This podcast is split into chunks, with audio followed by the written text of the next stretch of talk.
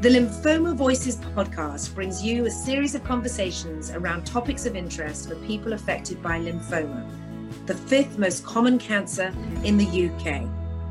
Hello, I'm Ropinder Gill. I'm the Chief Executive at Lymphoma Action, and today I'm delighted to be joined by Lord Ming Campbell, who is patron of our charity and has been involved with us for many years.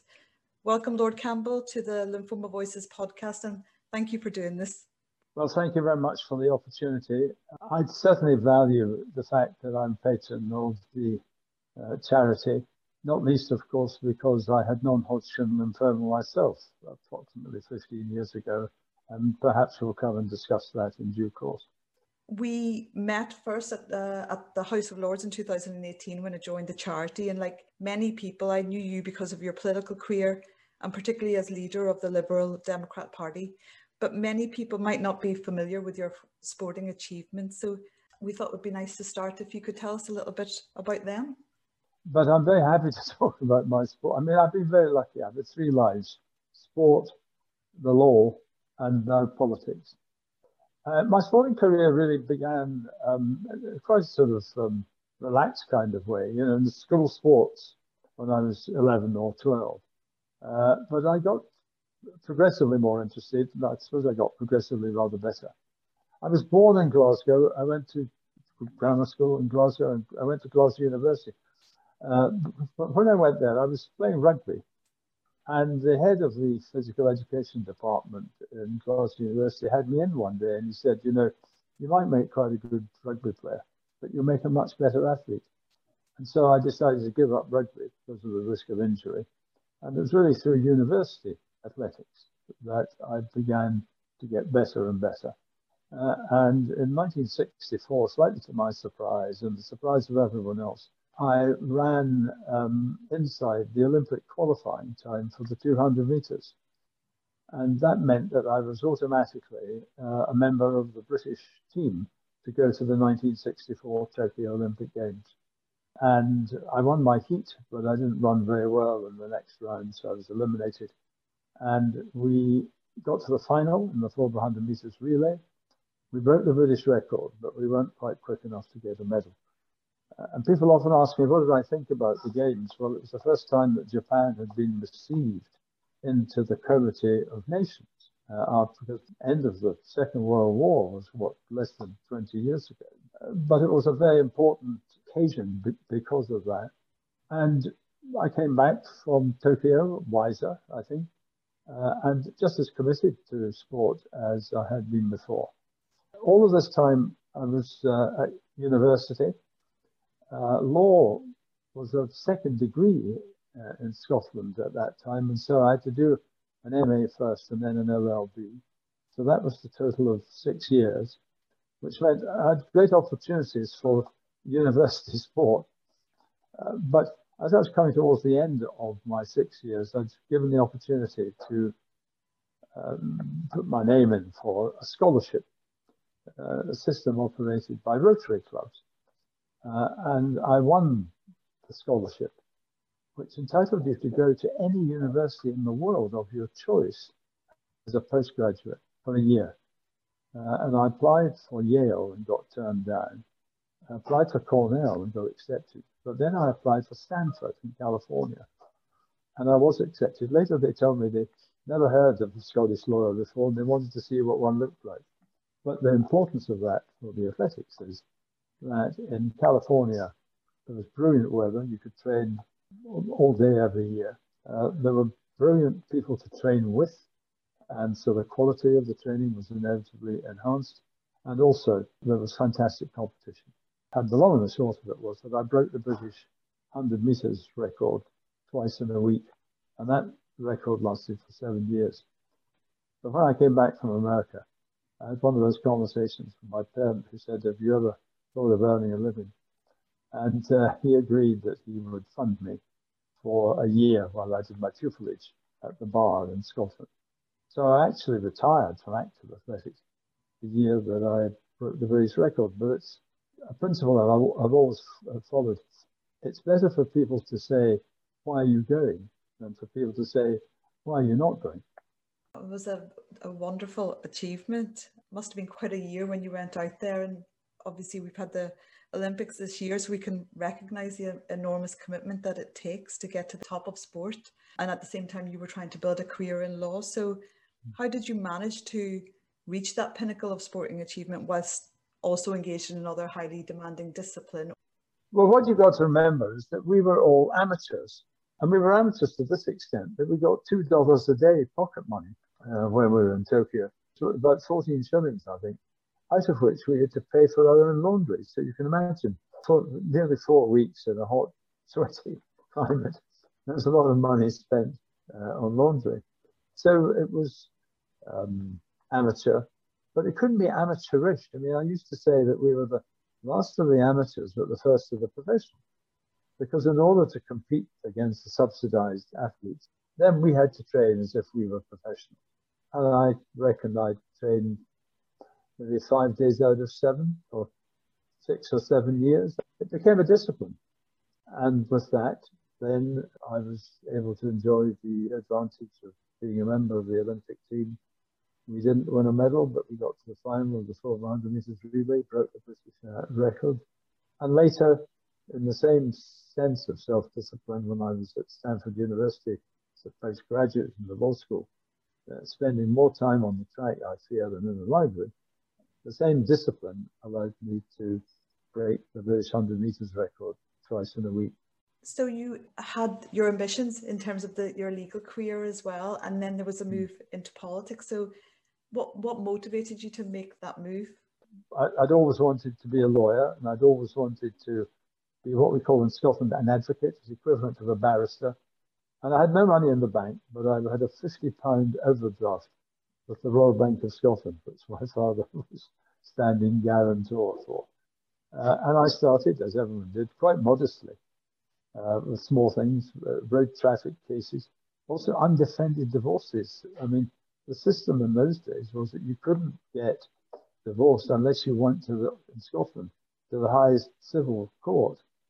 Uh, and so it was the sort of bread and butter that young advocates dined on uh, and, and, then I started a bit of crime. And you, one of the advantages of that was you learned on the hoof uh, because, of course, it's instantaneous. You ask the wrong question, it gives the wrong impression to the jury. You ask a good question, get a good answer. That has an impression on the jury. Uh, all the while making sure that you understand the law, because the judge uh, in criminal cases, judge is very, very particular to ensure that the law is properly followed. Uh, and as I um, progressed, at one stage I became what's called an advocate deputy, uh, which meant that I was a prosecutor in the uh, what we call the High Court, the most important uh, criminal court in Scotland. And that was uh, very, very, very onerous, but enormously helpful in letting you understand how to conduct a case. And so it really was a way of sort of growing up, as it were. And you were expected to do this because what had to, you'd give up the majority of your private practice, which might be quite lucrative, and take um, a, a, salary which was nominal, really, uh, for a period of three to four years. It, it was thought to be the kind of um, service that anyone who had ambitions to be a judge should pursue for three or four years. But I learned a huge amount from it. And I actually, it's a terrible thing to say, but I actually, I enjoyed, when I say I enjoyed prosecuting people, I don't mean that, but I enjoyed the challenge um, in, in, legal terms and in advocacy, uh, which uh, prosecuting on behalf of the Crown necessarily involved.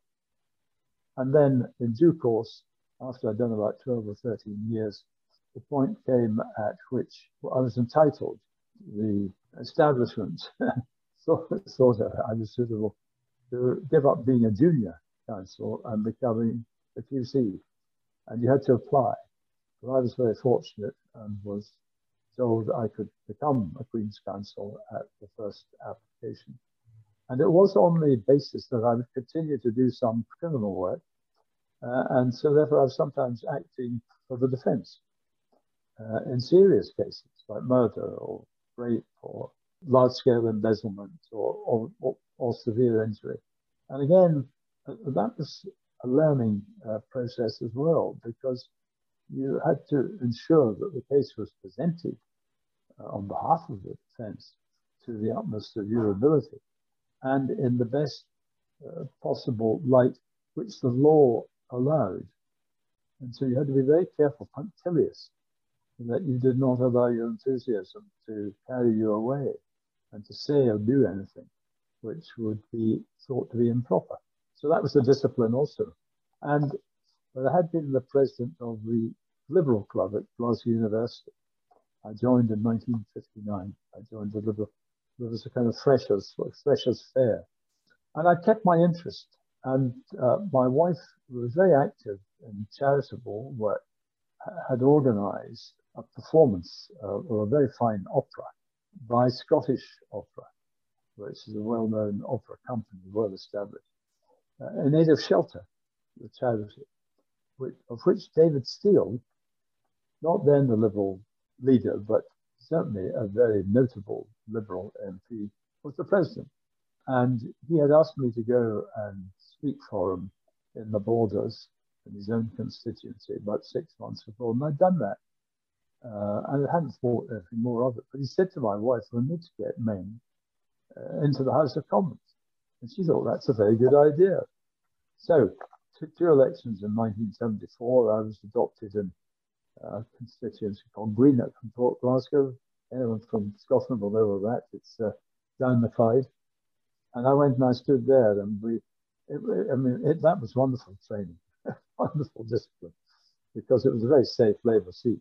No, no prospect that uh, that we were going to win or anything like it. Although every candidate, there's always a moment when every candidate thinks, I could win here. Sometimes you think that's wonderful. Other times you think, oh my God, what will my life be like? And it was pretty clear that that wasn't the seat that could be won. Uh, and I was encouraged to look around, and there was a seat called East Fife. So I was persuaded to go there. Anyway, what happened was that we got from fourth place to second place the first time. Uh, and then the next time we got into, we got, we were, in 1983, we were 2,000 behind, or I think we were winning the week before. And then I was finally elected in 1987 with a majority of 1,447. I mean, that, thinking back to some of the stuff that you've written about the that time, it sounds like quite exhilarating going through those steps as you move through your political career. I mean, you've stayed close to Scotland. Yeah, I'm a, I'm I'm a, I'm a Scot through and through. I, this is not political, uh, but I believe very firmly in Scotland the remaining part of the United Kingdom. So you had a very long, distinguished political career and seen quite a lot. There's been so many changes. Are there any particular highlights or even any reflections on your on yeah. your time? I, I, I stood down um, after 28 years in the House of Commons. I only meant to do two parliaments. My ambition was to be a High Court judge. The politics was like, what to say, printer's ink. It got into my blood. Became fascinated by it. Notable events? Well, uh, Margaret Thatcher was the Prime Minister when I was elected, and she dominated the House of Commons. It looked as if she was unassailable. And then, because of um, internal difficulties in her party, she was gone. It just taught you the fragility uh, of political success, political success and political status. So that made me realize that you know politics. Uh, well, the famous editor, uh, political editor of the Guardian, Ian Aitken, said politics is a rough old trade. Well, it is a rough old trade. Anyway, I held my seat. We trebled the vote, or, or nearly trebled the vote and getting over the first offence is always the most difficult. And after that, um, John Major was the Prime Minister, and by the time uh, Tony Blair uh, came along, then I had pretty well cemented myself into North East Fife. And I finally decided when it was time to go after I'd done 27 years, and now I find myself in the House of. So the pace is rather more sedate, but the politics uh, is just as interesting and there's some very, very talented people here from professions of all kinds, medical, um, economic, uh. I mean, you, on the crossbenches, we've got some very, very bright people whose contribution is quite different from that of the political parties which are represented here, but which, in my view, is a, a very significant part of the strength of the House of Lords. In 2002, it was that you were still at the time the MP for Northeast Fife, and at the same time you were a Liberal Democrat chief spokesperson for Foreign Affairs and Defence, and that was a um, has always been a, a bit of a specialism of yours. But you, that was the time when you were diagnosed with lymphoma, and yeah. what we hear a lot is about how difficult a lymphoma diagnosis can be because of the vague symptoms and because it, it can take a, a while to diagnose. But can I ask you about your diagnosis of lymphoma? It's a very good question. I had a sore back. Um, and I went to and, and, saw a consultant, and he said, uh, "Yeah, a bit of wear and tear. Did you play rugby?" I said, "Well, yes, I played rugby. Uh, and he said, you, "You need some physiotherapy." So I went to actually to a sports physiotherapist, same sort of people, young man who was um, physiotherapist Scottish rugby team. And after um, three or four sessions of that, it wasn't getting any better. And finally, he said to me, I don't think it's your back at all. I think it's your hip. So I went back to the consultant, and there was uh, some X-rays were taken, and it was also inconclusive. But I was getting more and more pain. And finally, I, I didn't quite storm the hospital. and I went back, and they sent me off for an X-ray, for, for, for a series of X-rays. When I came back into the room, there were three consultants all looking at the floor because it was pretty clear that from what they now could see, that there was something much more serious than an old rugby injury or something of the kind.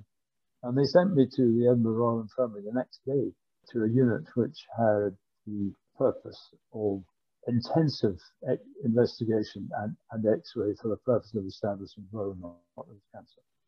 And I had this x-rayed from top to bottom. And finally, I was asked to go into a little room.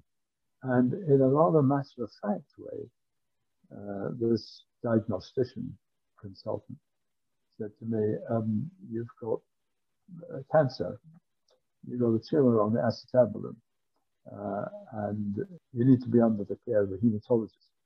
And it was all said rather like that.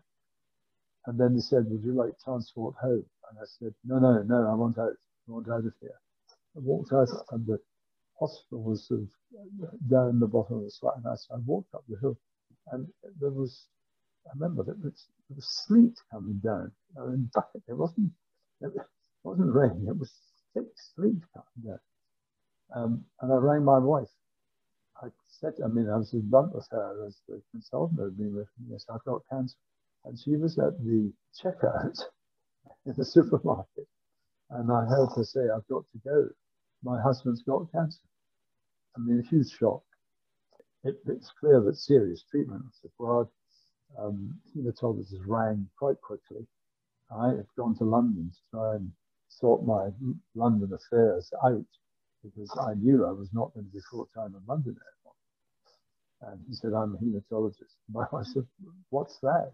and he explained that someone who concentrated on cancers of the blood. And I didn't tell anyone, I kept it quiet. And then the next thing that happened was we went to see this hematologist, Mike Mackey, and he was just extraordinary. And in fact, I drafted a press release and I got him to okay it. And he said to me, it's the first time I've ever been asked to okay a press release for a patient. And we put that out, saying I'd been diagnosed um, that the prognosis was optimistic and that obviously I would be taking up a, a less active role in politics. And I decided quite early on, and I had the luxury of making this decision, which not everyone has, that I wasn't going to go back to London until I was, well, I was going to say cured, but that's not the right word, and, until I was in remission. He said, right, chemotherapy, Friday afternoon, suit you? And I said, yeah. And then he said, We're going to put you into a ward of, on your own. It's a ward that's not used on a Friday afternoon. At one stage, when we were having a conversation uh, about the prognosis, we don't deal in immortality here, he said.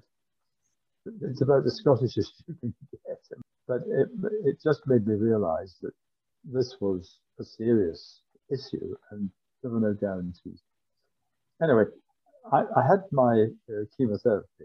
They, the Dr. Mackey said to me, we're doing a trial asking people if they would be willing to attempt to do fortnight rather than three week cycle. We think, looking at you and having tested you, we think you're fit enough for that. Would you, would you like to do it? And I said, yeah, because I was anxious to get it on, anything that made it all go quick. And so I did that. Uh, and for a, fortnight, I turned up. And, and after about uh, halfway through, the, the, the, the series of x-rays, uh, when I went into the talk of the consultant, because I had a consultant orthopedic surgeon in case, in case it was necessary. And he said to me, it's a miracle. I said, what do you really say? Well, the, the tumor is quite remarkably reduced.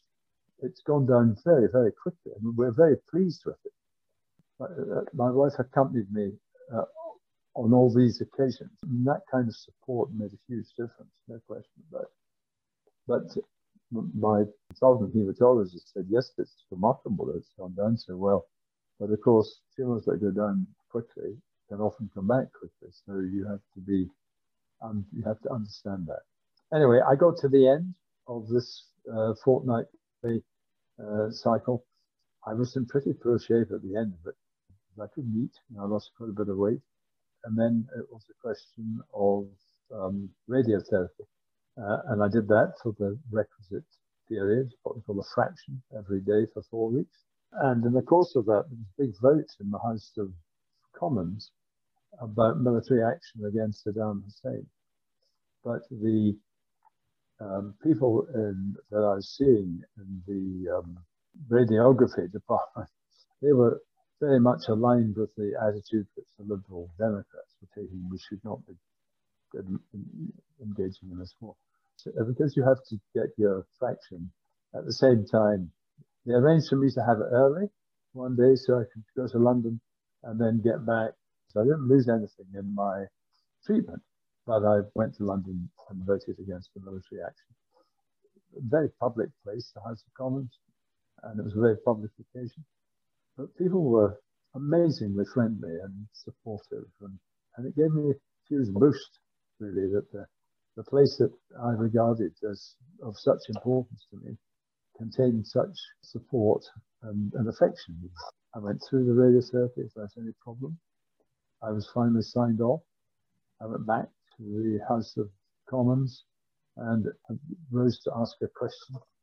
And I said, take the opportunity, if I may, Mr. Speaker, to thank you personally uh, and all those others who've sent messages of support, which have been a great assistance to myself and my family, but to the business of the day.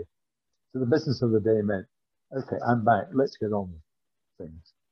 I had the regular checkups. I remember the first time I felt, I really felt very, very nervous. And I was sure there were lumps all over the place. And when I went to tell the Dr. Mackey, he laughed at me. wasn't one given to laughing, but when he laughed at me, so that's what happens to everyone. Everyone, as they're going through this period uh, of um, continued supervision, always thinks in the week or fortnight before it's due that you've got the lump or a bump or something. And then he said a very interesting if the lymphoma was active, you will know before we do.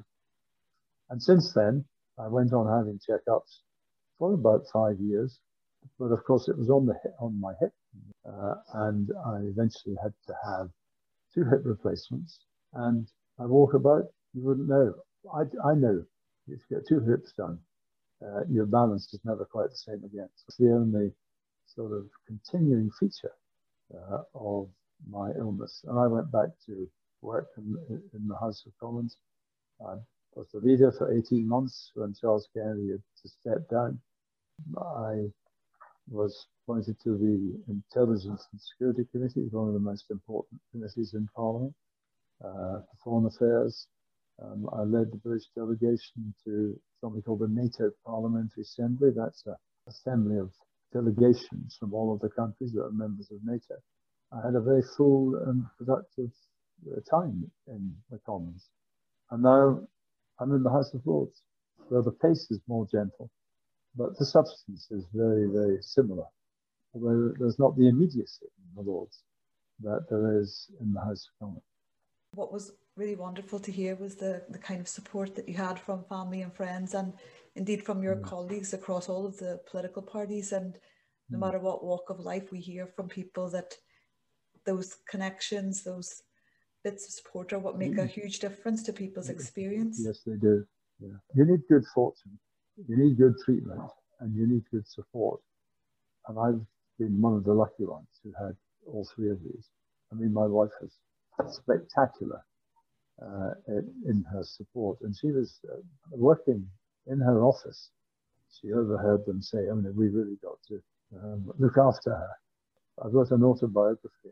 But when it was published, I got quite a few letters from people who'd been in the same position as me saying that it had been helpful to know that other people were going through the sort of thing had gone through the sort of things they were going through.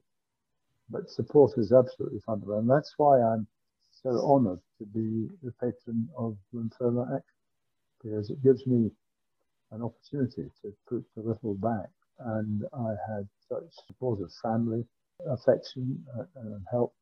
Uh, and also generally, I had, you know, I got letter after letter from my political opponents, Christmas card after Christmas card. It's not all plain sailing. I mean, the way in which I described it, uh, it's as if it's, of course, it's not plain sailing. There are days when you think, God, am I ever going to get this right? Um, but the support helps you to get over these days. And that's why what we do um, for action is so fundamental and important. And do you think your experience of lymphoma has changed your perspective on life or work at all? Yeah, I, I mean, not.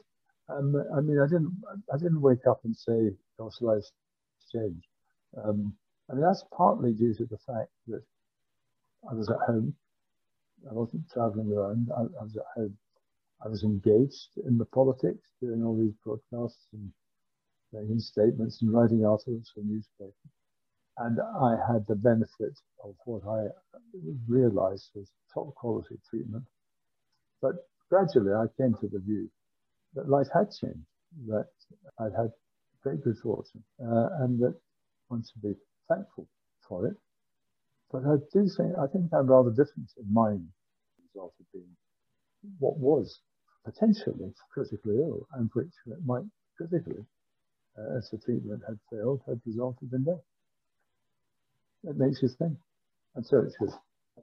I remember when we were when it was your 80th birthday, and we I think our staff here made a, a wee video for you to send, and when we were speaking about it, and you alluded to, to this yourself about the burden that falls on your partner or your care, and you had said mm. how emotional that is for your wife.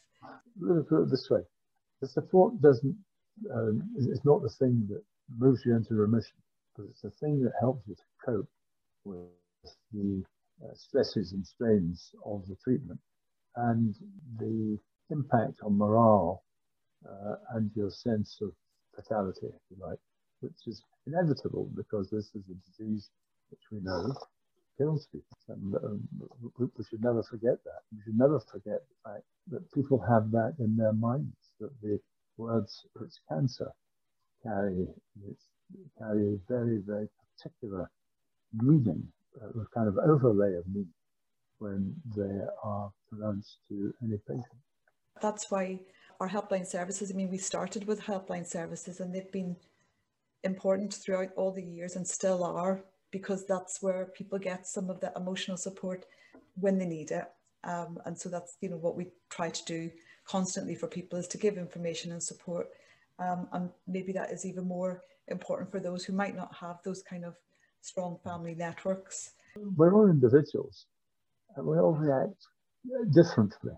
And uh, our values in the course of treatment and the extent to which we can cope with it it's different, and I, and that's one of the things I where I think we don't regard everyone like a herd in lymphoma action. We although we're dealing with a lot of people, we we try very hard to recognise in the individual and, and it, it, individual's needs. Now, one individual's needs may be very similar to another, but there may be some factor which is completely different. But you have to be flexible enough so as to produce uh, support which is special to the person to whom it's being given.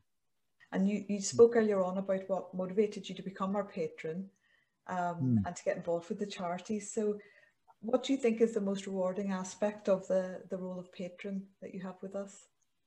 Well, the sense that one's putting something back. It's just, I, I feel a sense of privilege to be associated with the charity, which is so important in so many people's lives, which draws onto it people of enormous uh, aptitude and sensitivity. And to be associated with that uh, is a great privilege in my view. What I hope I provide is some sense that there are people who come out of this. We cannot guarantee it, but what we can guarantee is to provide the mechanisms which allow people to cope uh, and allow people to recover. One does get the sense of people who, albeit in remission, nonetheless are still burdened by the fact that they've had lymphoma of some kind. Uh, their anxiety is still about the possibility of return. And I think the magic moment came for me when one of the consultants said to me, You are no more likely uh, to get a recurrence than if you never had lymphoma at all. The other thing is, if I were to have a recurrence, I know the boundaries of research uh, get pushed further and further away. I mean, you're absolutely right. But there is huge improvements in treatments across different mm.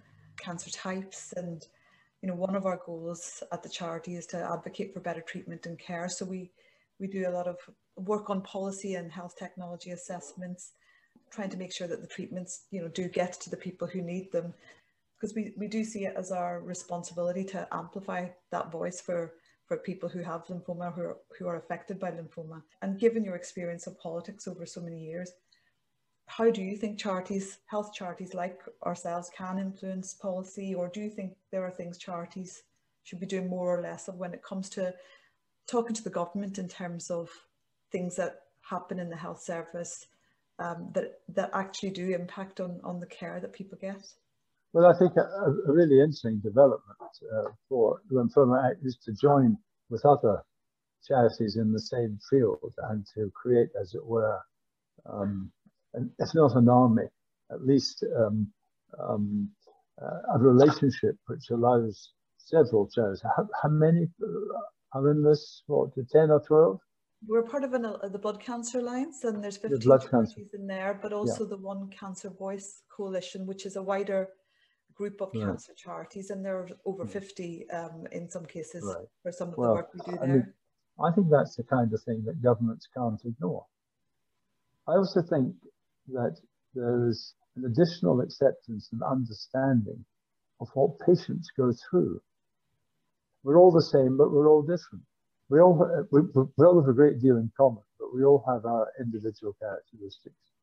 Uh, and the impact of the diagnosis of cancer has the ability of emphasizing these individual characteristics. And therefore, what charities do and what doctors do and what hospitals do and what governments should do is to understand that these individual characteristics have got to be recognized and um, assisted because often they're the means of fortifying the individual into the mood. This is something they can deal with. And it's something which, if things go well, they can walk away from. And so, as somebody who has been there, what one piece of advice would you give to someone who's just been diagnosed or undergoing treat- treatment for lymphoma now? Well, I mean, it's easy for me to say because I came out the other end. Be positive and hope that those around you are being positive too. It's very helpful if you have good support, but if you if your support is poor, then Lymphoma Action is here for you. I think you have to have confidence in the medical treatment. I mean, I, I will say, I, I, go back to saying I had this great good fortune that I was confident in, in the way in which the National Health Service response was. I suppose I want to say one thing. If you think that you may have cancer, then you should never hang back. You should go and see about it. Lord Campbell, that brings me to my, my last question, which is a question we ask all of our podcast guests, which is what brings you joy? Well, in Scotland, we're at Murrayfield. Eh, I love sport. I love good sport. It gives me joy. We've been married for 50 years and my wife's married before. We have um, no children of our own, but my stepson has three sons uh, and they have added to the gaiety of life. I think what gives me cheer is uh, to see the next generation of sportsmen and increasingly sportswomen. I'm not quite obsessed about this, but I mean, we lose so many uh, young women from sport because when they get to the age of 15 and 16, it seems to them unattractive. Uh, and yet there are such wonderful female role models now in women's sport. I, I, rejoice in good sporting achievement of any kind. Well, thank you so much, Lord Campbell, both for your support for Lymphoma Action. We really appreciate it and for joining me today. It's been a real pleasure having you on the Lymphoma Voices podcast. Thank you. Well, thank you very much, and thanks, many thanks to those uh, behind the scenes who set up the administration and the technology, which allows us, we've got 100 miles apart from each other, but we're able to talk as if we were, as if we were sitting on a chair beside It's a wonderful thing. For more information about lymphoma and the support we can offer to people affected by the condition, please visit the Lymphoma Action website at www.lymphoma-action.org.uk. Lymphoma Action Inform, Support, Connect.